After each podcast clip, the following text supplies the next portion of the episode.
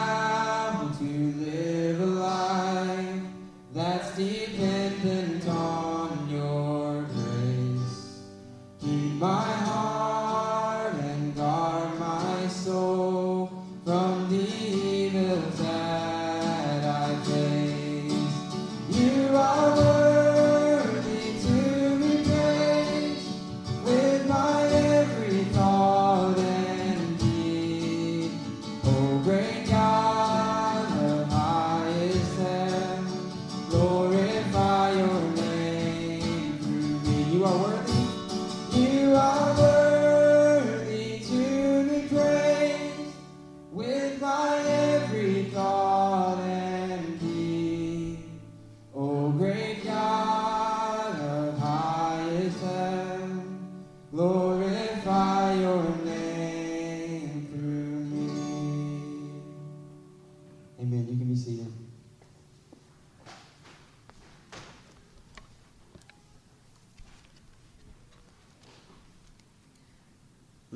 Welcome everyone to this gathering of Grace Community Church.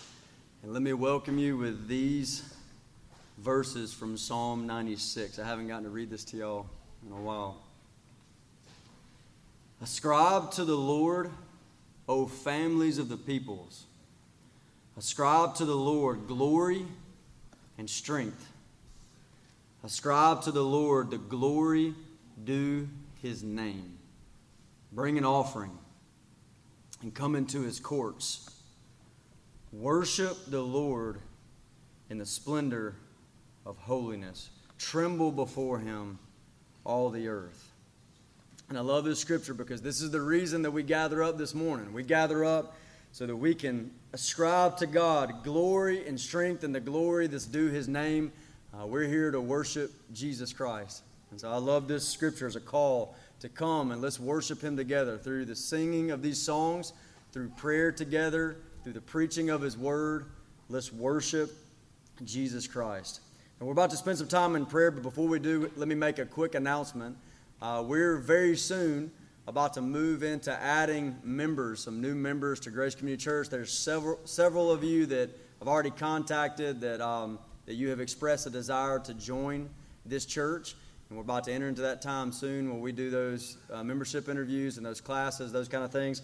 And so we don't want anybody to slip through the cracks. If there's someone that if you have not been contacted about that and, uh, and you desire to join the church, please let us know. Just let myself or Dustin or Greg know uh, so that we won't miss you. We're about to pray. And uh, 1 Peter 3.18 says that Christ Jesus suffered one time, once for sinners, the righteous for the unrighteous, that he might bring us to God. And what a sweet verse that reminds us of the gift of the gospel that, that when Christ died, when he suffered on that cross, he died so that he could bring us to God, so that we could be brought near to God. And one expression of that is that we get to pray. We get to call out to the Lord in prayer. And so we're about to do that together here in just a moment. I want to read this verse to you in Acts 12. Acts 12, verse 12 says this. When he realized this, he went to the house of Mary. So this is Peter, broken out of jail by the angel in the middle of the night. And so he goes to the house of Mary. Why'd he go there? It says he, he went to the house of Mary, the mother of John, whose other name was Mark, where many were gathered together and were praying. And I love that sweet picture of the church being devoted to corporate prayer. Many of them were gathered together and they were praying, they were calling out to God. They knew that Christ had suffered for them, He had died for them, that He might bring them to God. And then one expression of that is that they get to pray, they get to call out to God in prayer together. And so we're about to do that now. We're about to call out to the Lord in prayer. I want to encourage you to lean in with hearts full of faith and love for God, and let's pray. Let's pray together. Let's pray.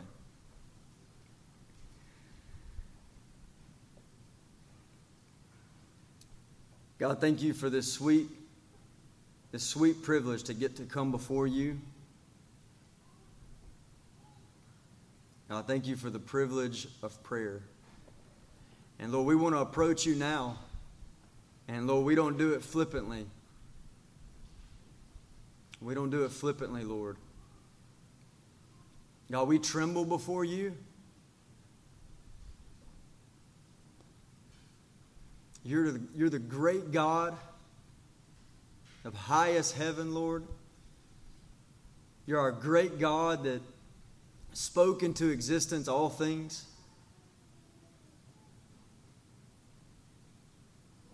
The mountains melt like wax at your presence. So, Lord, we don't come flippantly. And we don't come because of our righteous deeds, but because of your great mercy. Thank you, Lord, for letting us come before you. We exalt you, Lord. You're our faithful God that keeps your word, every single promise you've ever spoken. You're the mighty one that does whatever you please.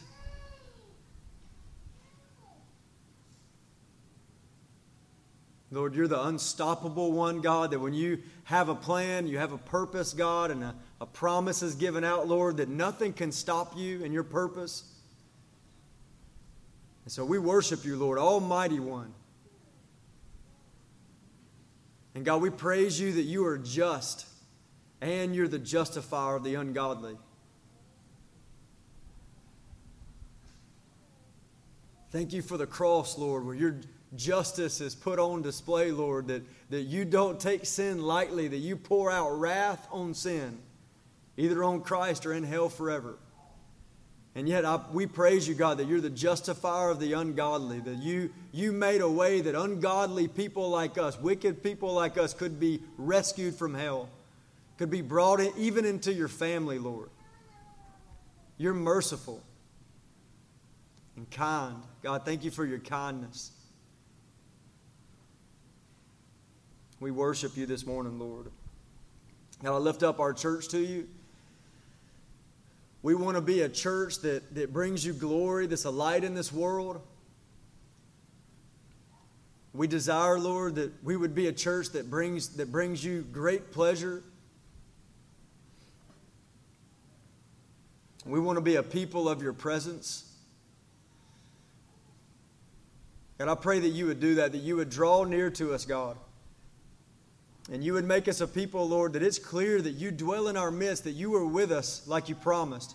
You said that you would be with us and you would never leave us and never forsake us, that you would be with us to the ends of the age. God, I pray that you would make that so obvious. Make it so obvious that we're, we're your people. We belong to you and you're with us, Lord. Lord, I pray for every individual here that you would teach us what it's like to meet with you in the secret place and to know your presence, God, with, with open Bibles and calling out to you in prayer, God, that we would know your presence in that secret place.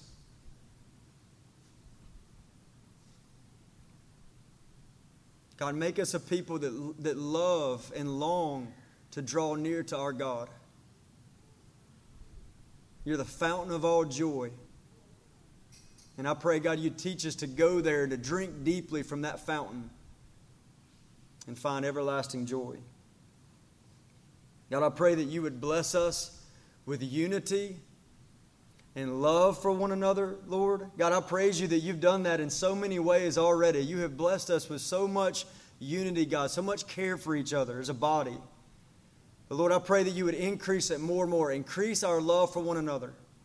God, please protect us from the divisiveness of the enemy, all of Satan's schemes, all demonic plans, God, to, to ruin and divide your church. God, I pray that you would destroy them. You said that your people would be known as yours, as belonging to you by the love that we have for one another. God, please increase that love more and more. Lord, I think about in your word Paul's concerns that he had a, he had a, a deep daily anxiety for all the churches. Who is weak and he's not weak? Who's not made to stumble and he doesn't burn with indignation? Lord, please put that same holy anxiety in us to care for your church, to care for your people, to be indignant when those are led, when people are led astray, to weep with those who weep. Please, God, bless us with that. God, I pray that you would make us fishers of men. You promised that if we followed you, that you would make us fishers of men. God, make us faithful. Make us bold proclaimers of your word.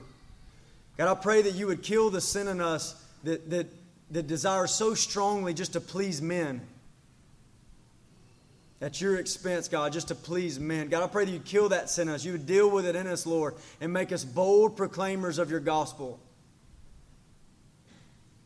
Deal with our cowardice, Lord. De- deal with our apathy and our indifference, Lord. And God, I pray that you would fill our hearts with, with passion to make you known in this world in our families, in our job situations, schools, God, and all nations, Lord. Give us a heart, Lord, to be fishers of men.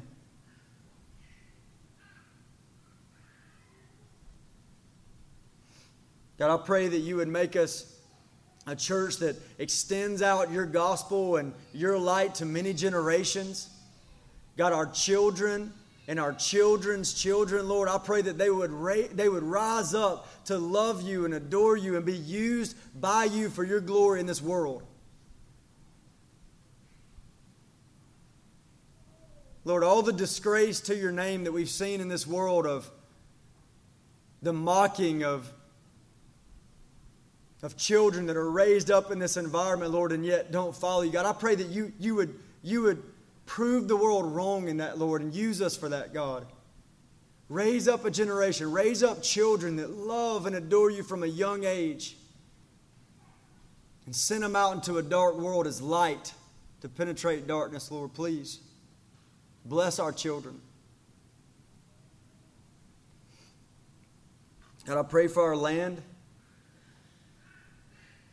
Lord, so much turmoil and division, God, and sin and rebellion against you, so much of it, Lord. God, I pray that you would give us that give us that change, God, that's rooted in your gospel. Where your, where your spirit is poured out from on high. And therefore justice and peace reigns, God. I pray that you would pour out your spirit, Lord. And that you would save many souls, God. Give us a, give us a revival, give us an awakening in this land. Build your church, God, in this land, please. Lord, I pray for the nations. And I praise you, God, that you've let us be connected to so many in the nations in China and, and Iraq and Peru. God, I pray for these nations, for Moldova, God. I pray for these nations that, that you would be exalted in those places and you would bless the laborers that are there. Our brothers and sisters, God, that we had there, please bless them, Lord. Raise up your church in that place. Save souls in those places, Lord.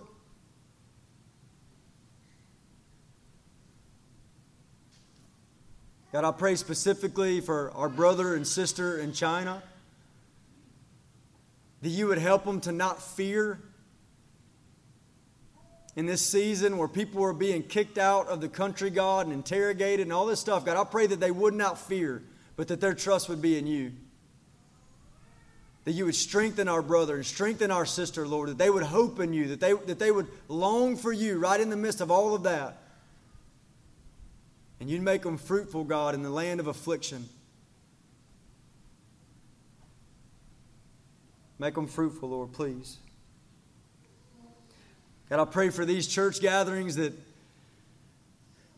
that you would bring us to a place, God, please. We long to be brought to a place where, where all of us together as a church can meet again and partake of communion together, God. We long for that moment. Please, God, grant us that. And until then, Lord God, we thank you for these gatherings. We thank you, Lord, for getting to meet right now and hear the preaching of your word and worship together. God, please come. Come in this time and be exalted in all that we do here. We love you, Lord. In Jesus' name, amen. Let's stand together and let's sing to the Lord.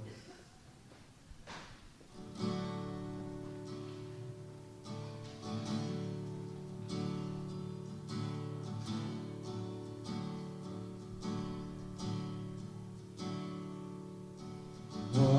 wash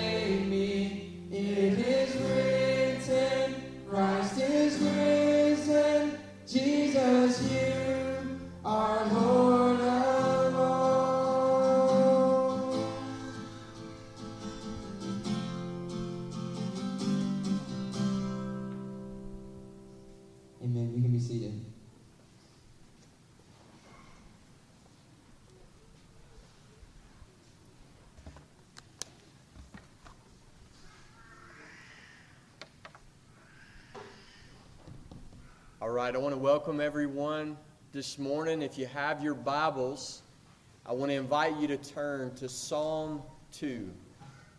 To Psalm 2.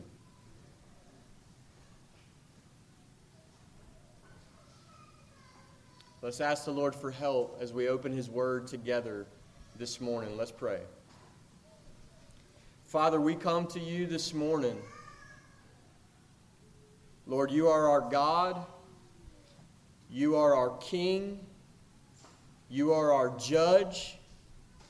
You are our Savior. Jesus, you have become for us righteousness, wisdom, sanctification, redemption. Lord, your word says that you are all to us. Lord, we come today and we gather to worship you, to bring glory to you, our God and our King. And we come now to your word, Lord. We desire to learn as your sons and daughters. We desire to be instructed. Lord, we thank you for your word, that you are a God who has spoken, you are a God who has revealed himself. Lord, we don't have to guess about what kind of God you are. Lord, you've made it known exceedingly clear in your word.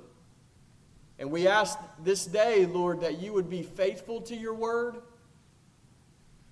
Lord, I ask that you would help me to faithfully say what you say, Lord. And we ask that you would be faithful to your word, Lord. You brought us forth by the, by the word of truth. Lord, you saved us through your word. Jesus, you prayed that we would be sanctified in the truth. And we ask that this day, Lord, sanctify us through the preaching of your word.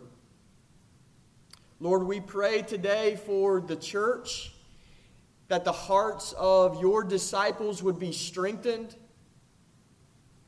Lord, as we open Psalm 2 this morning, we pray that you would warn us from heaven, that you would woo us, Lord, with your grace, that you would call us to yourself, and that your word would go forth with power, Lord, and efficacy, God, that you would cause it to do what you mean it to do in our hearts this day.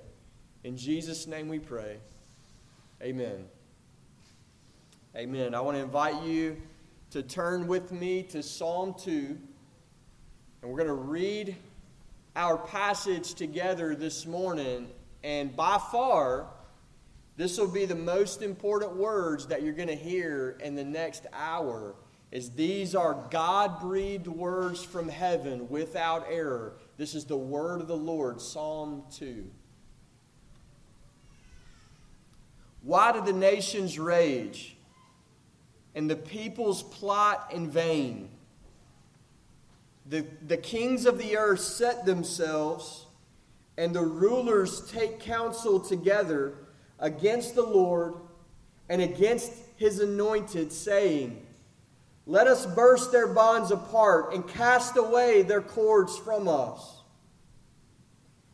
He who sits in the heavens laughs, the Lord holds them in derision. Then he will speak to them in his wrath and terrify them in his fury, saying, As for me, I have set my king upon Zion, my holy hill. I will tell of the decree. The Lord said to me, You are my son. Today I have begotten you. Ask of me, and I will make the nations your heritage, and the ends of the earth your possession. And you shall break them with a rod of iron and dash them in pieces like a potter's vessel. Now, therefore, O kings, be wise. Be warned, O rulers of the earth. Serve the Lord with fear and rejoice with trembling.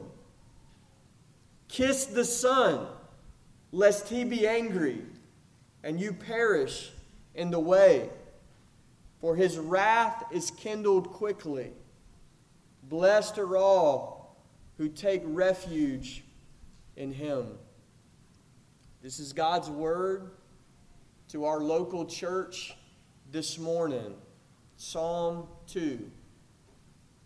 Now, what my day looked like yesterday more than any other sermon in probably six months, maybe to a year, is cutting all kind of stuff. Psalm 2 it has some of the most weighty doctrinal themes in Psalm 2 in seed form of anywhere else in Scripture. This is a, this is a high powered, concentrated, uh, glorious psalm that exalts the Lord Jesus Christ. And so we got a lot, of co- lot to cover this morning. I got to move faster uh, even than I'm doing so far.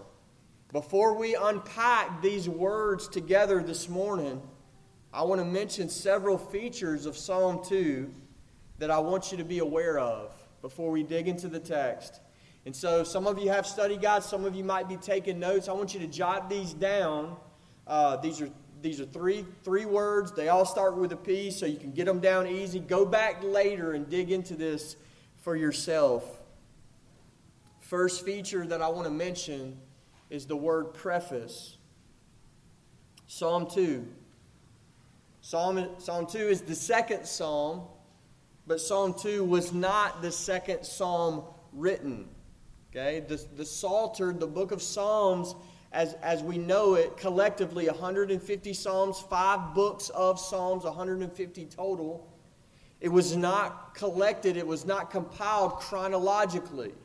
In other words, Psalm 1 is not the earliest psalm, and Psalm 150 is not the last psalm that was written. In fact, the oldest psalm that we have is Psalm 90, the Psalm of Moses.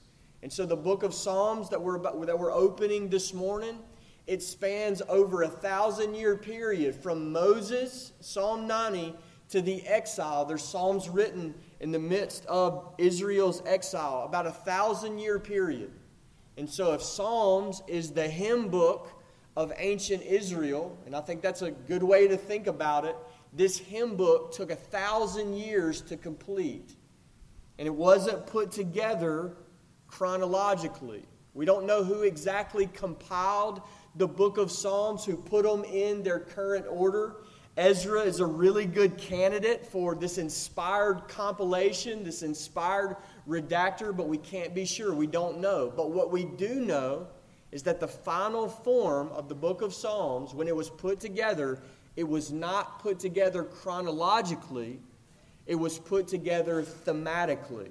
It was not arranged chrono- chronologically, it was put together thematically. You can trace the themes throughout the book of Psalms. And so the placement of Psalm 2 was intentional. And I want to draw our attention to this.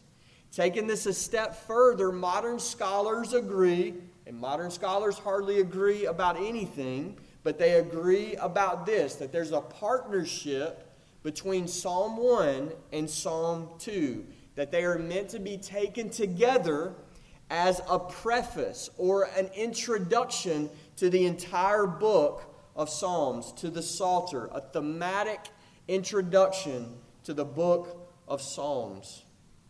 And I want to mention just a few reasons why that's the prevailing view. And it's not just a modern view. This was the view of Charles Spurgeon 150 years ago. This was the view of Matthew Henry 150 years before that. Psalm 1 and 2 go together as an introduction to the book of Psalms. I want you to think about some of the similarities.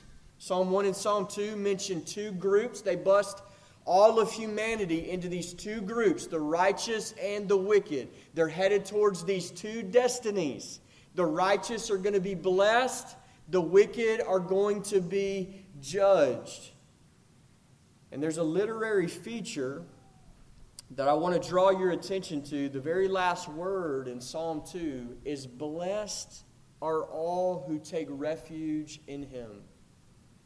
That's actually almost the same exact wording of the way that Psalm 1 starts. Blessed is the man who does not walk in the counsel of the wicked. And then Psalm 2 ends in the same way that Psalm 1 starts, and that's a literary feature called an inclusio.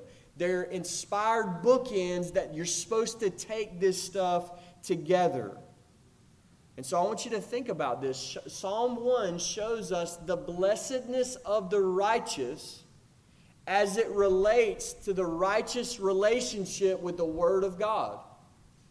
Psalm 2 shows us the blessedness of the righteous as it relates to the relationship to God's Christ, to the Messiah. And this is our introduction to the book of Psalms. These are, uh, Steve Lawson calls this the twin pillars of true worship. That the righteous must relate rightly to both things, to God's word and God's Christ. Blessed is the man whose delight is in the law of the Lord, and on his law he meditates day and night. That's Psalm 1. Blessed are all who take refuge in him. That's Psalm 2.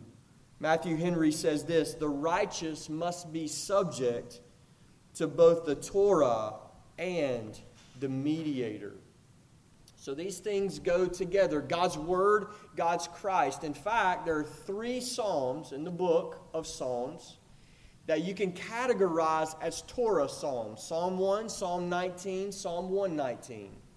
And each time a, a Torah Psalm occurs, there's a kingship psalm right beside it. it happens Psalm 1, Psalm 2. It happens Psalm 18 and Psalm 19. And it happens again Psalm 118, Psalm 119. We must relate rightly to God's word, and we must relate rightly to God's Christ. This is the foundation of true worship. This is a preface to the book of Psalms. The second feature, and I'll mention this quickly, is prophecy prophecy.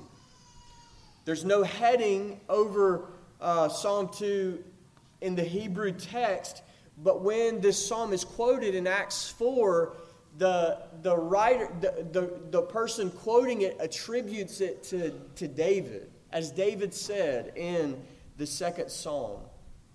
And so the historical context for Psalm 2 is King David and ancient Israel. It describes King David's triumphs over the raging nations. But the problem is, and it's not really a problem, it's just something that we have to work through, is that there's some words in this psalm that go way beyond King David. There's words in this psalm that King David cannot fulfill. And you can draw your attention just really quick to verse 7 and verse 8. We have Yahweh describing his son who is going to be given the ends of the earth as his possession. David never possessed the ends of the earth. This goes beyond David, it points forward prophetically to a true and better David, to an ultimate David, a greater David, Jesus Christ. And so Psalm 2 functions as a prophecy of Jesus a thousand years before Jesus was born. In fact, this psalm is quoted many times in the New Testament. You can jot these references down Acts 4, Acts 13, Hebrews 1, Hebrews 5, Revelation 12, and Revelation 19. New Testament writers love Psalm 2. They had it in their mouth often, and every time it was invoked, it was taken as a prophecy of Jesus Christ. Third feature I want you to be aware of this morning is poetry. There's a symmetry and an intentional structure in the way that this psalm was given. And our English translations draw our attention to this. There are four stanzas in Psalm 2, each, each stanza being three lines. There's a symmetry here. And so, what we're going to do this morning is we're going to walk through uh, the structure of the sermon is going to be the structure of the psalm. These four stanzas, I'm going to give a heading to summarize each stanza, and we're going to walk through this passage through these four stanzas. Stanza number one, heading number one, verses one through three, will be the raging of the nations. If you're taking notes, jot this down. Stanza number one, verse one through three the raging of the nations. Stanza 2, verses 4 through 6, the coming wrath of God. Stanza number 3, verses 7 through 9, the sovereignty of the Son. And then the final stanza, stanza number 4, verses 10 through 12, will be the summons of grace, the call to respond. So we're going to unpack Psalm 2 together, and we're going to start with that first stanza, first heading this morning the raging of the nations. Here's your question Why do the nations rage? Why do the nations rage? Psalm 2 tells us what's wrong with the world that we live in. You ever wonder that question? What's wrong with this world? Psalm 2 answers this question. It shows us that, is, that there is a universal hostility in this world. The nations are raging, the peoples are plotting against the Lord and against his Christ. They're being led by kings and rulers, the peoples of the earth, who are divided about all kinds of things. I mean, think about how many different ideas nations and peoples have. We're divided in all kinds of ways but there's a universal unity in hostility towards God. Now, isn't that interesting? That people that can't agree about hardly anything else can, can band together in this rebellion against God and against His anointed. This universal hostility is as old as the Garden of Eden and it has continued through every human generation. And it will continue. The raging nations will continue. The plotting of the peoples will continue until the final day. Psalm 2 tells us this world is at war with God. This world is at war with its creator, with its king, and with its judge. Psalm 2 tells you what's wrong with the world. It also explains what's wrong with our nation. We have a reference here in Psalm 2 to the kings of the earth, the rulers who are leading the peoples in this rebellion. The nation that we live in, our nation, has been led by its rulers to conspire against its creator, to plot against God, to rage against the Lord. In fact, in the words of Psalm 94, our nation has framed injustice by statute. We do more than just disobey God in America. We legalize our disobedience to God. We legislate our rebellion. The kings of the earth, the rulers of the peoples. Historically, this has been going on for a long time in the United States. In the history of our nation, our nation has said collectively, legally, legislatively, that African Americans are three fifths of a human being. That's America. You ever, you ever wonder what God thinks about that? He calls it raging against the Lord, plotting against God. That happened in our nation. And it wasn't just some racist guy making a racist comment to somebody down, walking down the street, our legislators said that African Americans were three fifths of a human being in America. And in case you think, man, we're way past all that stuff, and we're certainly thankful that that's not the case in America any longer, our rulers still lead in this rebellion. Right now in America, over 600,000 babies are murdered in the womb every single year in our nation. And our Supreme Court, the rulers of our nation, instead of protecting the most vulnerable citizens in this country, they protect a woman's right to choose. This is how murder is being redefined in our nation. What ought to be the safest place for a baby in the womb of its mother, our Supreme Court says a woman has the right to choose. And even worse than that, the radicalized left have redefined the murder of unborn children as reproductive justice. That's the nation that we live in. Woe to us. Woe to the nation that calls murder justice. The kings of the earth the rulers raging, plotting, and rebellion against God. It doesn't stop there. Our nation preaches the LGBTQ gospel to the ends of the earth. To the ends of the earth. Homos- the legalization of homosexual marriage, the ramming down the throat in the citizens of this nation of, tr- of, of transgender nonsense.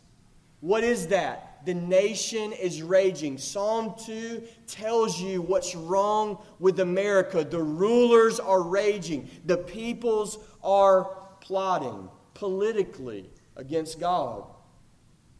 Psalm 2 also tells us what's wrong with us. Tells you what's wrong with the world, tells you what's wrong with our nation, and it tells you what's wrong with you. Say, what do you mean? Our problem is deeper than political, it's personal. It's personal. The root of our problem is revealed in verse 3. I'll read it again. Let us burst their bonds apart and cast away their cords from us. Why? This is the, this is the answer to the question why. Why does unregenerate humanity hate God? And the answer to that question they hate his bonds and his cords. They hate his bonds and they hate his cords. That's a reference to God's authority, the moral laws of God that he imposes upon us as our creator and our king. That's exactly what unregenerate humanity hates about God. And that's really important because many times what you'll see is that people don't hate the concept of God. You say, You believe in God? Yeah, sure. I believe in God. Many people don't hate the concept of God until you open the book and you start getting down to the cords and the bonds that He's placed upon us in His Word, the thou shalls and the thou shall nots of Holy Scripture. So when things are theoretical and there's this good God that created the world, many people don't have a problem with that. But every unregenerate heart hates it when God exercises His authority as our king. Another way to say this is it's easy to love a God that you make up in your own mind. But Psalm 2 tells you that the unregenerate, that by nature we hate the God of the Bible. By nature we hate the God of the Bible. They view, in verse 3, the raging nations they view the Lord's bonds and his cords as a prisoner's shackles that we got to throw off of us. God's word tells us that his commandments are for our good, that our God is good, that his laws are righteous. But these rebellious, raging peoples see the Lord's authority as a prisoner's slavery. They must throw away these bonds, they must burst these bonds. Let us burst their bonds. Let us cast away their cords from us. That is a universal cry. And if you want to put a banner over it, it's called humanistic autonomy. The cry that self would be king, that self would be God. This, this raging scream that God will not be my king. This is the root of all sin. This is what's wrong with the world. This is what's wrong with our nation. And this is what's wrong with us. A rebellious heart towards God. A rebellious heart towards God. The Bible says that every person in their natural state has this heart. Flip, flip with me really quick to Romans chapter 8, verse 7 and listen to God's word. For the mind that is set on the flesh is hostile to God, for it does not submit to God's law. Indeed, it cannot. This is how God's word describes the masses, those who are outside of Jesus Christ.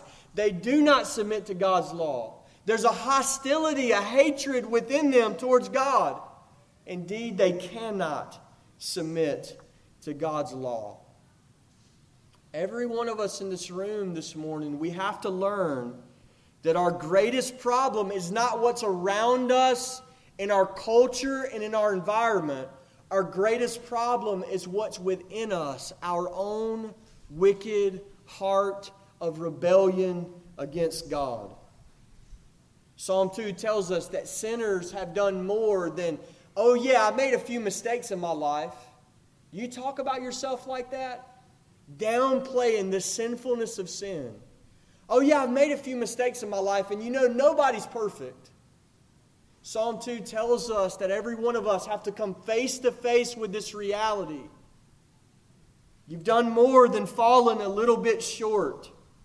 You've committed treason against the high king of heaven. You have personally attempted to dethrone God, cast his cords away from me. He will not be my king. And dare I say, even de God God. You tried to take away God's godness over and over and over again. That's the heart of rebellion. This is what's wrong with the world. How will God respond? Stanza number two tells us that there's a coming wrath upon the raging of the nations. Look at verse 4. The nations are raging, and verse 4 tells us that God is seated in the heavens. Now, now we've learned a little bit about who man is in the first three verses. Now we're going to get a, a, glimpse about who God is. Nations rage, God stays sitting down. This is a reference to his unchangeableness. He is unmoved, he doesn't feel threatened at all. He's seated in the heavens. He's not worried about this rebellion at all. In fact, we read that the one who is seated in the heavens laughs. The one who is seated in the heavens laughs. Now, every one of us are born into this world with certain thoughts about God that are wrong. That God's word over, you know, over our lifetime purges us of these wrong ideas about God. And very few of us in this room were born with the ideas and a concept of a God who mocks the wicked. Very few of us. He who sits in the heavens laughs at those who rebel against him. Now, I want you to understand what's going on here, what this doesn't mean and what it does mean. The God of the Bible laughs at the wicked. This is not a laughing at, at the punishment, the eternal punishment for sinners, as though God casts sinners in, into the eternal lake of fire and then laughs at them as they torment forever and ever and ever. This is not humor regarding the punishment of sin. In fact, Ezekiel 18, verse 23, tells us that God does not take pleasure in the death of the wicked, but rather that they would turn and live. This laugh in Psalm 2 is a mocking and a taunt, not at the punishment of sin, but at the folly of sin. Of how absurd sin is, how insane this rebellion is, this cosmic treason. That these men and women of dust would rise up in rebellion against the high king of heaven, the uncreated God. He who sits in the heavens laughs. He sees the strongest, the collective attempts of the nations, the strongest attempts to overthrow his rule. They're so pitifully weak in his sight that the Lord laughs in hilarity at the absurdity of the insanity of rebellion against God.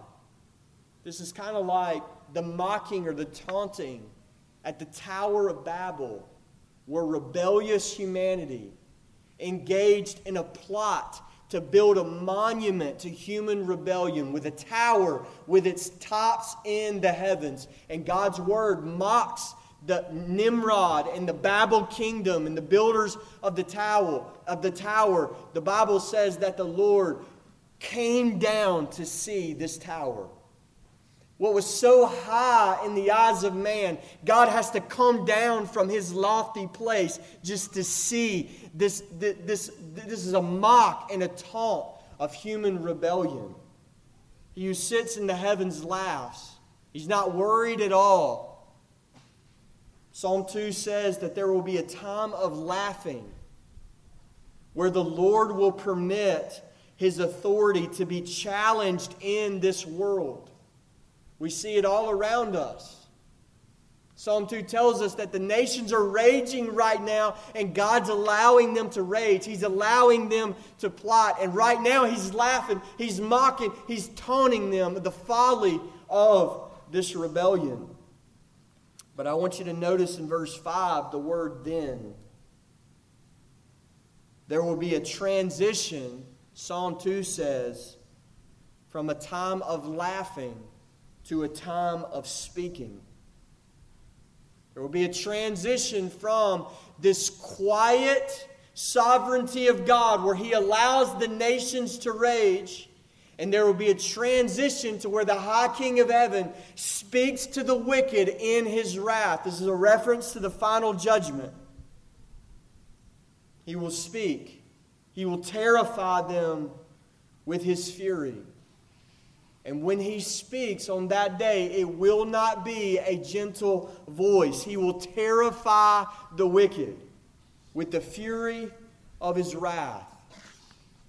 And so, brothers and sisters, I want you to be sure of this God will not allow the rebellion of this world to go unpunished forever. He's telling you in Psalm 2 that there's coming a day where he's going to speak to the rebellious, speak to the wicked in his wrath.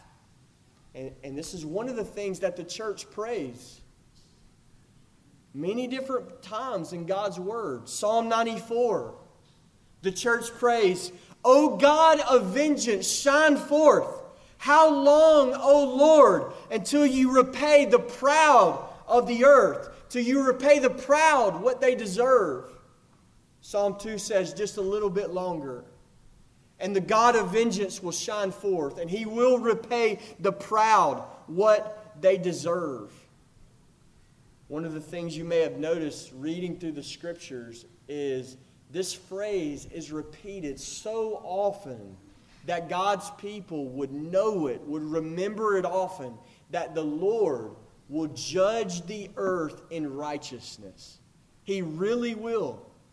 He will not allow, allow the rebellion to go on forever. The Lord, the one seated in the heavens, He will judge the earth in righteousness. John Calvin says this Right now, the wicked may be as wicked as they please, but soon they will know what it is to make war on heaven.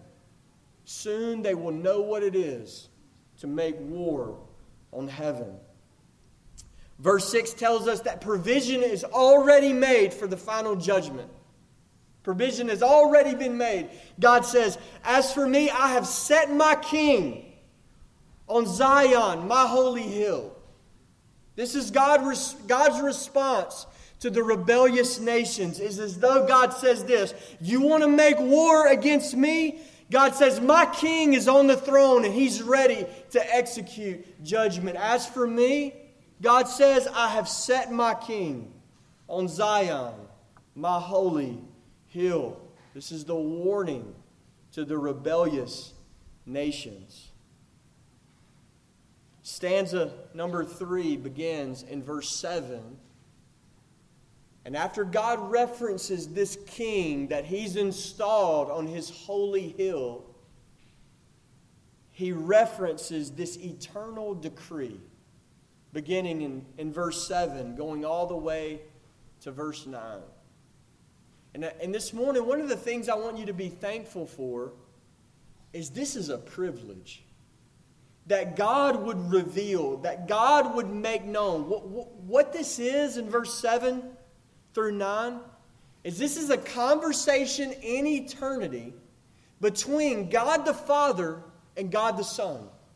This holy inner Trinitarian communication, this eternal decree. In Psalm 2, is as though we get a front row seat to listen to the, communi- the, the Trinity itself communicate with each other, the persons of the Godhead in communication. You see, the Lord in verse 7 is a reference to God the Father, and the me in verse 7 is a reference to God the Son. Psalm 2 shows us what God the Father says to his beloved Son by eternal decree.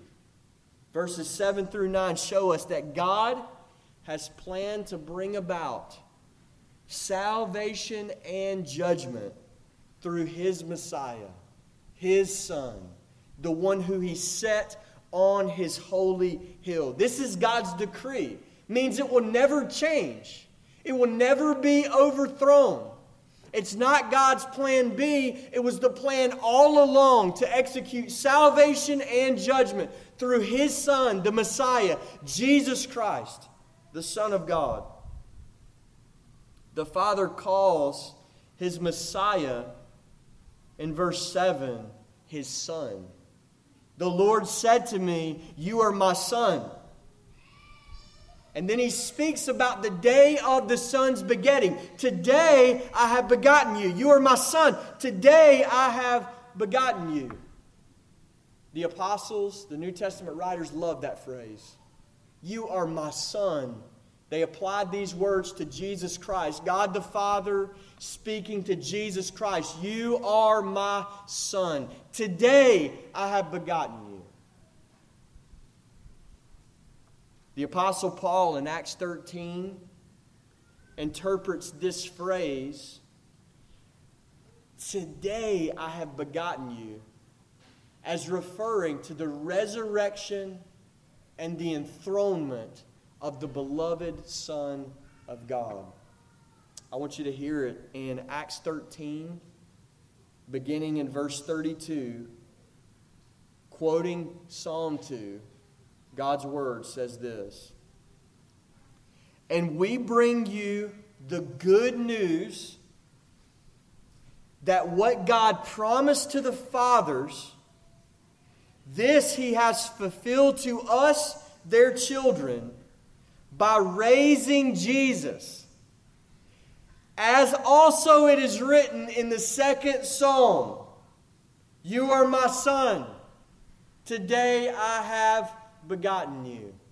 The Apostle Paul says, Psalm 2 prophesied the resurrection of Jesus Christ with those words Today I have begotten you. So, reference to the enthronement of the Son of God. The Father loves His Son.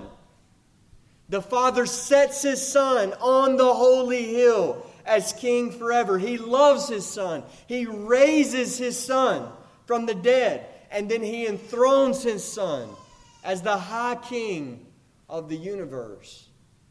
There are many parents in this room, many parents in this room that love their children, and rightly so.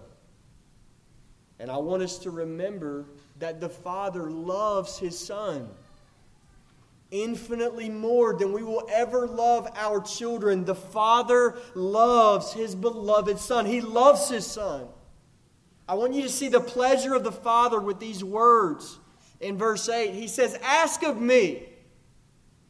Ask of me. It's like you see this glimpse into his pleasure is he wants to give the son the inheritance.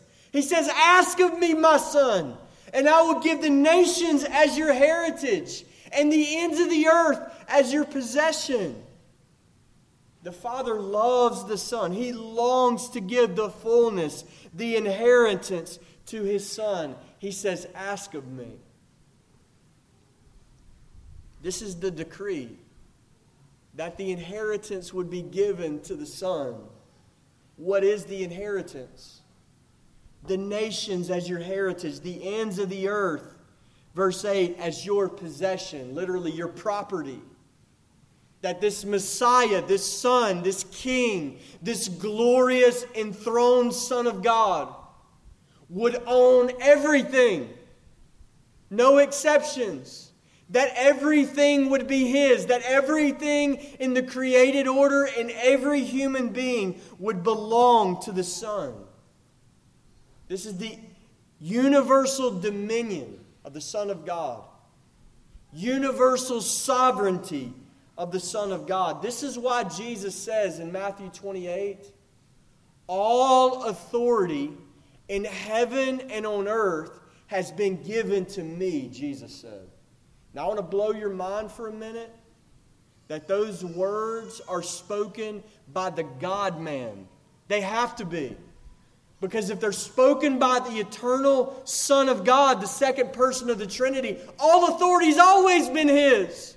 But something was given to the Son when he was raised from the dead. The fullness of the inheritance was given to a man, a glorified man who reigns at the right hand of God. Do you see how beautiful this is? That there's not one ounce of authority in all the created order that doesn't reside in the God man, Jesus Christ, the Son of God, the enthroned Son of God, universal sovereignty all authority in heaven and on earth. And I'll tell you right now, I'll tell you right now, we cannot fully understand how glorified Jesus is right now at the right hand of the Father. It cannot fit into our brains. It cannot. I could give you a mission somebody in this room and I could say, for the next century, we want you to spend 24 hours a day, seven days a week, meditating on the glory of Christ in heaven, the glorified Son of God. And you could spend a hundred years with God's Word burning in your soul meditating on the exalted state of Jesus Christ, and heaven would respond, Nope, he's higher than that, still higher than that. We can't do it justice.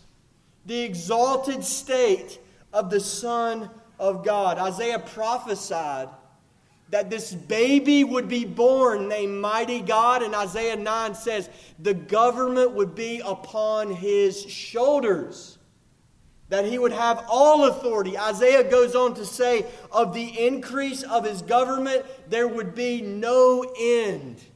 No end. How beautiful is a glimpse of his dominion, of the increase of his government. There will be no end.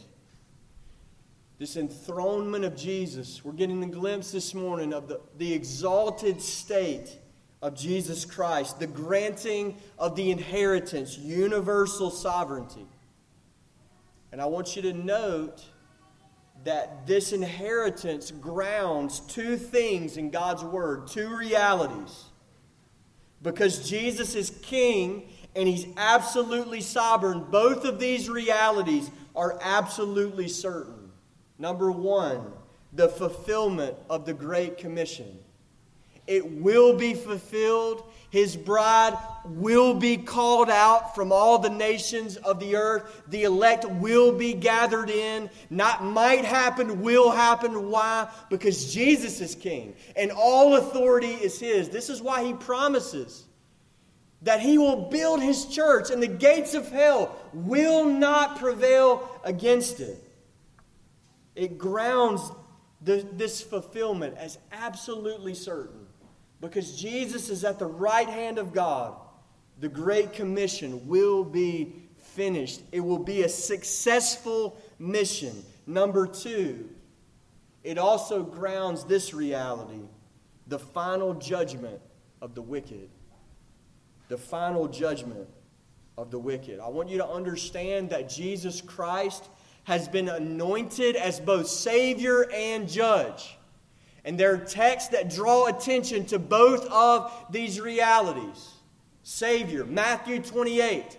All authority in heaven and on earth has been given to me. Next thing out of Jesus' mouth go disciple the nations. He's going to use this authority for the mission of the church. He's been anointed as the Savior.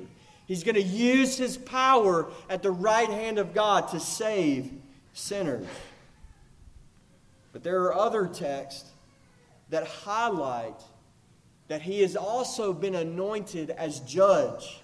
Acts chapter 17, verse 31. Listen to these words God has fixed a day on which he will judge the world in righteousness by a man whom he has appointed. And of this he has given assurance to all by raising Jesus from the dead. Jesus' exalted state is assurance to every human being that every one of us will be judged by God. He will judge the world in righteousness, and he will do so by a man. Christ is king in these two ways. He has power to save sinners, and Christ has power to subject sinners. He has power to save and power to, ju- to judge. Which one does Psalm 2 highlight? I would say the first aspect is not completely absent from Psalm 2 Christ's power to save. This psalm ends with a call to take refuge in this king. It's not completely absent. But Psalm 2 highlights the second aspect the exaltedness of Jesus, the universal authority that's been given to Jesus unto the judgment of the raging nations. Now, I know what some of you are thinking. What about Shane and Shane? What about that Shane and Shane song? And I'm thinking it too because I love that song. I love to sing that song. Ask and I'll give the nations to you. And we celebrate that, that King Jesus will be brought this gift, this all nations bride. Uh, and, and it's true. It's true. There's an aspect of that, it's true. Psalm 2 highlights the other side of that. I want you to understand how terrifying this is. I want you to understand how terrifying that, that transition is from verse 8 to verse 9. Jesus is given universal sovereignty, universal dominion. And the next thing the Father says to his holy Son, You shall break them with a rod of iron and dash them in pieces like a potter's vessel. Psalm 2 is a terrifying revelation of the Son's sovereign power to judge the nations. To judge the nations. This is why, if you have a study guide this morning, you'll see that I've titled this sermon as a play off the famous sermon by Jonathan Edwards Sinners in the Hands of an Angry Christ. Sinners in the hands of an angry Jesus, an angry Son. Psalm 2 shows us that God has decreed that not only salvation, but also judgment must be brought about by the Son of God. I'll read these texts quickly. John 5, verse 22. The Father judges no one, but has given all judgment to the Son. Remember, Acts 17 says that Jesus will execute this judgment as a man. Terrifying. There's a glorified God man that's going to smash clay pots to pieces at the right hand of God. Isaiah 11, verse 4 says this about Jesus He will strike the earth with the rod of his mouth, and with the breath of his lips he shall kill the wicked. Revelation 19. Add these to your list of things that we, we weren't born into this world thinking like this about Jesus Christ. We have to have God's Word purge us of these silly thoughts about Jesus. G- gentle Jesus, meek and mild. Not, so, not anymore. Exalted God man at the right hand of the Father, eyes like a flame of fire, voice like the sound of many waters, with a rod of iron in his hand. Revelation 19, verse 15 From his mouth comes a sharp sword with which to strike down the nations. And he will rule them with a rod of iron. He will tread the winepress of the fury of the wrath of God the Almighty. And on his robe and on his thigh, he has a name written King of Kings and Lord of Lords. Verse 9, Psalm 2. In that day, I want you to see the terrifying imagery, sober imagery. On that day, the glorified Jesus will swing a rod of iron and smash the unrepentant like a potter smashes a clay vessel. The imagery of pots smashed to smithereens into a thousand pieces shows us that the unrepentant they will be irreparably broken you break your arm you put it in a cast four weeks later you're just fine I want you to understand this imagery. If we smashed a glass bowl into a thousand pieces and I handed it to a child in this room and I said, put it back together, no hope. It'll never be the same. There is no hope. Irreparably broken, struck by the Son of God. The same ones in verse 3 who said, who, who cried out in rebellion to God, and they said, Let us cast his cords far from us. Revelation 6 tells us that these same, these same ones will say, Let the rocks fall on us and hide us from the wrath of the Lamb. Now that's quite a transition. Strutting through this world in rebellion to God, stand before the glorified God man, and they're in terror of the coming judgment. It's a terrifying picture of Jesus Christ. Terrifying picture of Jesus Christ. And maybe you say this morning, I don't want to be there. I don't want to be that clay pot smashed to pieces with a rod of iron. I don't want to be judged by God for my rebellion. This last stanza calls you to respond this morning to the grace of God. Beginning in verse 10, we are admonished to be wise and be warned. You've seen this coming judgment, the coming wrath of God displayed through His Son. Be wise and be warned. Now, I want to remind you that unless Jesus came as the Lamb of God who died for sinners, there could never be a summons like this. Ever, ever, ever. There could never be a call of grace for sinners. But He did come as the Lamb, He did die for sin. And this psalm has shown us that this day of wrath is coming, but this final stanza reminds us that there's a door of mercy that is open. You don't have to be judged by God.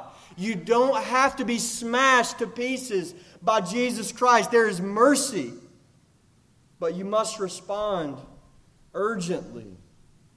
Be wise and be warned. I want you to ask yourself this question this morning with Judgment Day seriousness, with the kind of seriousness and soberness that you would have wished you would have had as you stand at the final judgment before King Jesus. Are you saved? Are you saved? If you died tonight, would you wake up in hell tomorrow? Do you know the Son of God? Are you saved? And if you answered yes to that question, yes, I believe I am, I am saved. I want you to think more carefully. Saved from what? Saved from what? Many times you'll hear people talk about salvation as though it were being saved from bad circumstances. That I got in this car wreck one time and I was this close to death, but God got me out of it. Praise the Lord. I was a drug addict. I was at the very bottom of the bottom of the bottom, but the Lord delivered me. I had a hellacious childhood. I was scarred in all these different ways, but the Lord helped me. Now, stop right there, and we want to say, Praise to God. Praise to God that the Lord helped you in all of those ways. That's called common grace, that our God is kind to all. He's kind to all. He causes his rain to fall and his sun to shine on the just and the unjust.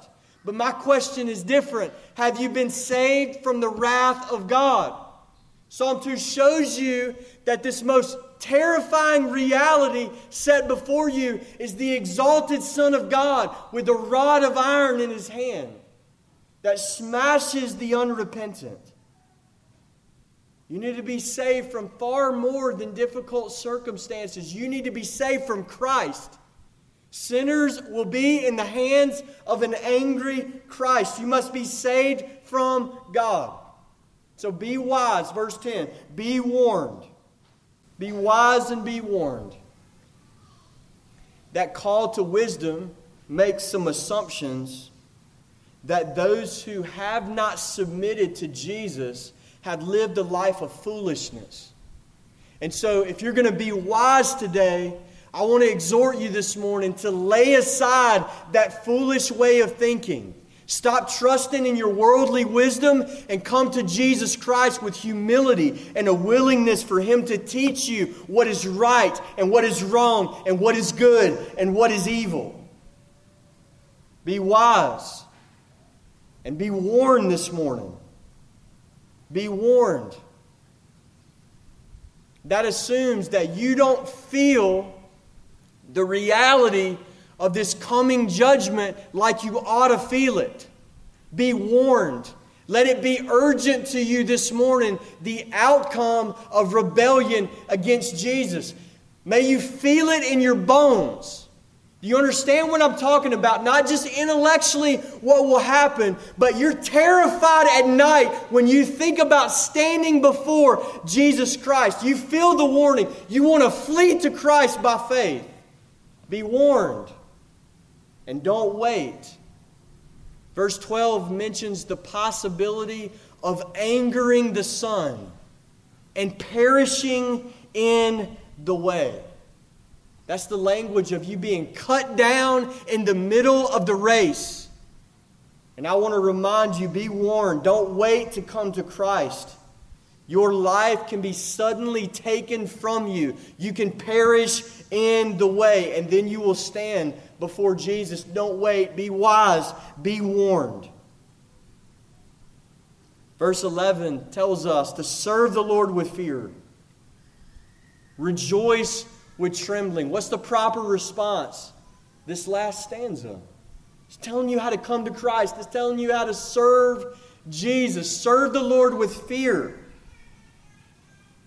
These are beautiful descriptions. Are we fearful or are we rejoicing? Serve the Lord with fear, rejoice and trembling. Are we, are we fearful or are we rejoicing? Psalm 2 says, Yes. Yes, this is the gravity and the gladness of being in communion with the high King of heaven, the one who angels hide their faces from. We're fearful of him. At the same time, we're rejoicing in him. Come to Christ with fear because Jesus is a king. Don't mistake him this morning with a consultant. Jesus is a king. Come to him with fear. He doesn't give you recommendations that you can take or leave. Come to him with fear that he's your king, that he gives you commandments. Serve the Lord with fear. And yes, come to him with joy. Now, think about how sweet that phrase is in this psalm with these terrifying glimpses of Jesus Christ punishing the wicked. That God's word doesn't want you to forget. Don't forget that He's good. Don't forget to come to Him with joy. Don't forget that there is none like Jesus. Don't forget that none has loved you like Christ. Come to Him with joy. Come to the King who washes sinners clean in His own blood. Verse 12 tells us to kiss the Son. Kiss the Son. Now, this is not the kiss on the cheek of friends.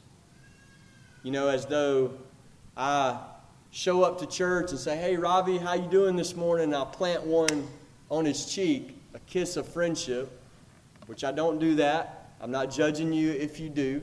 I mean, I kiss my family on the cheek. Uh, but my friends, we don't. Me and Ryan don't do a whole lot of cheek kissing. Okay. Uh, but if you do, no judgment. Um, this is not that. This is not the kiss of friendship. Kiss the Son, the imagery here, like a conquered subject comes before a great king and prostrates themselves on the floor and kisses the feet of the sovereign and says, I'm yours, all of me.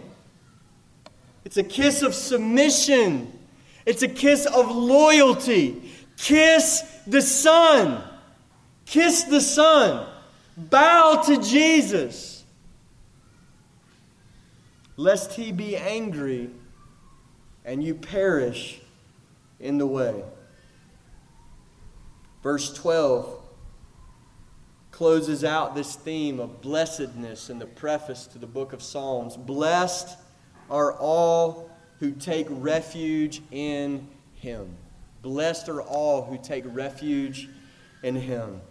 Brothers and sisters all across the room, I hope this morning that you are reminded how blessed you are for having taken refuge in Jesus.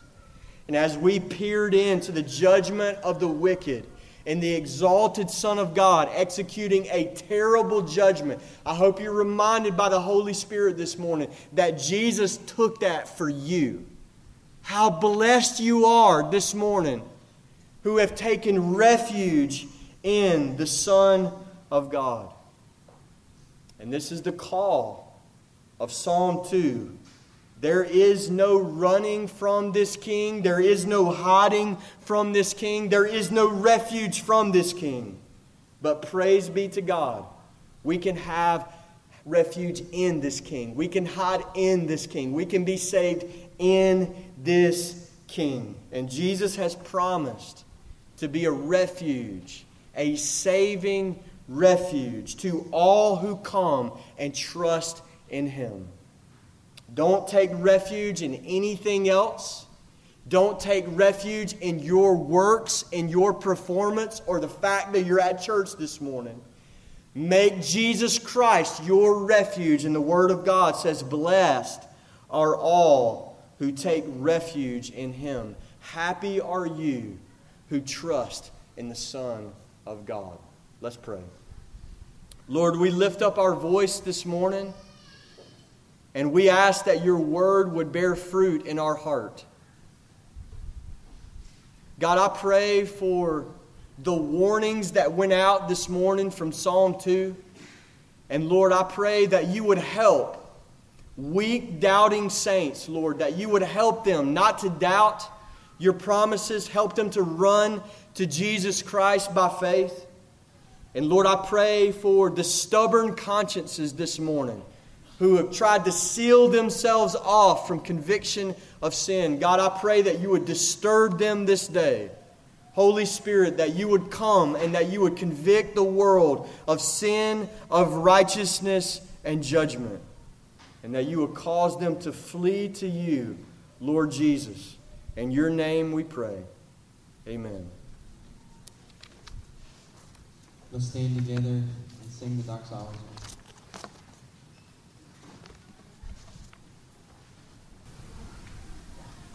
Praise God from whom all blessings flow. Praise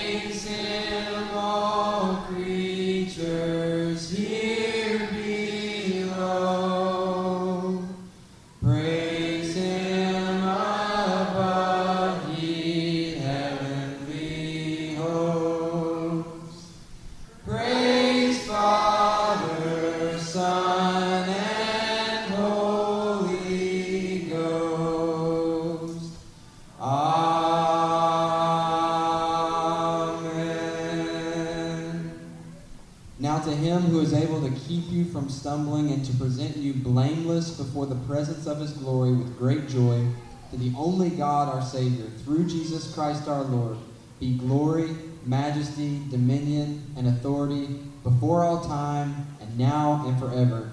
And we all say, Amen. You're dismissed.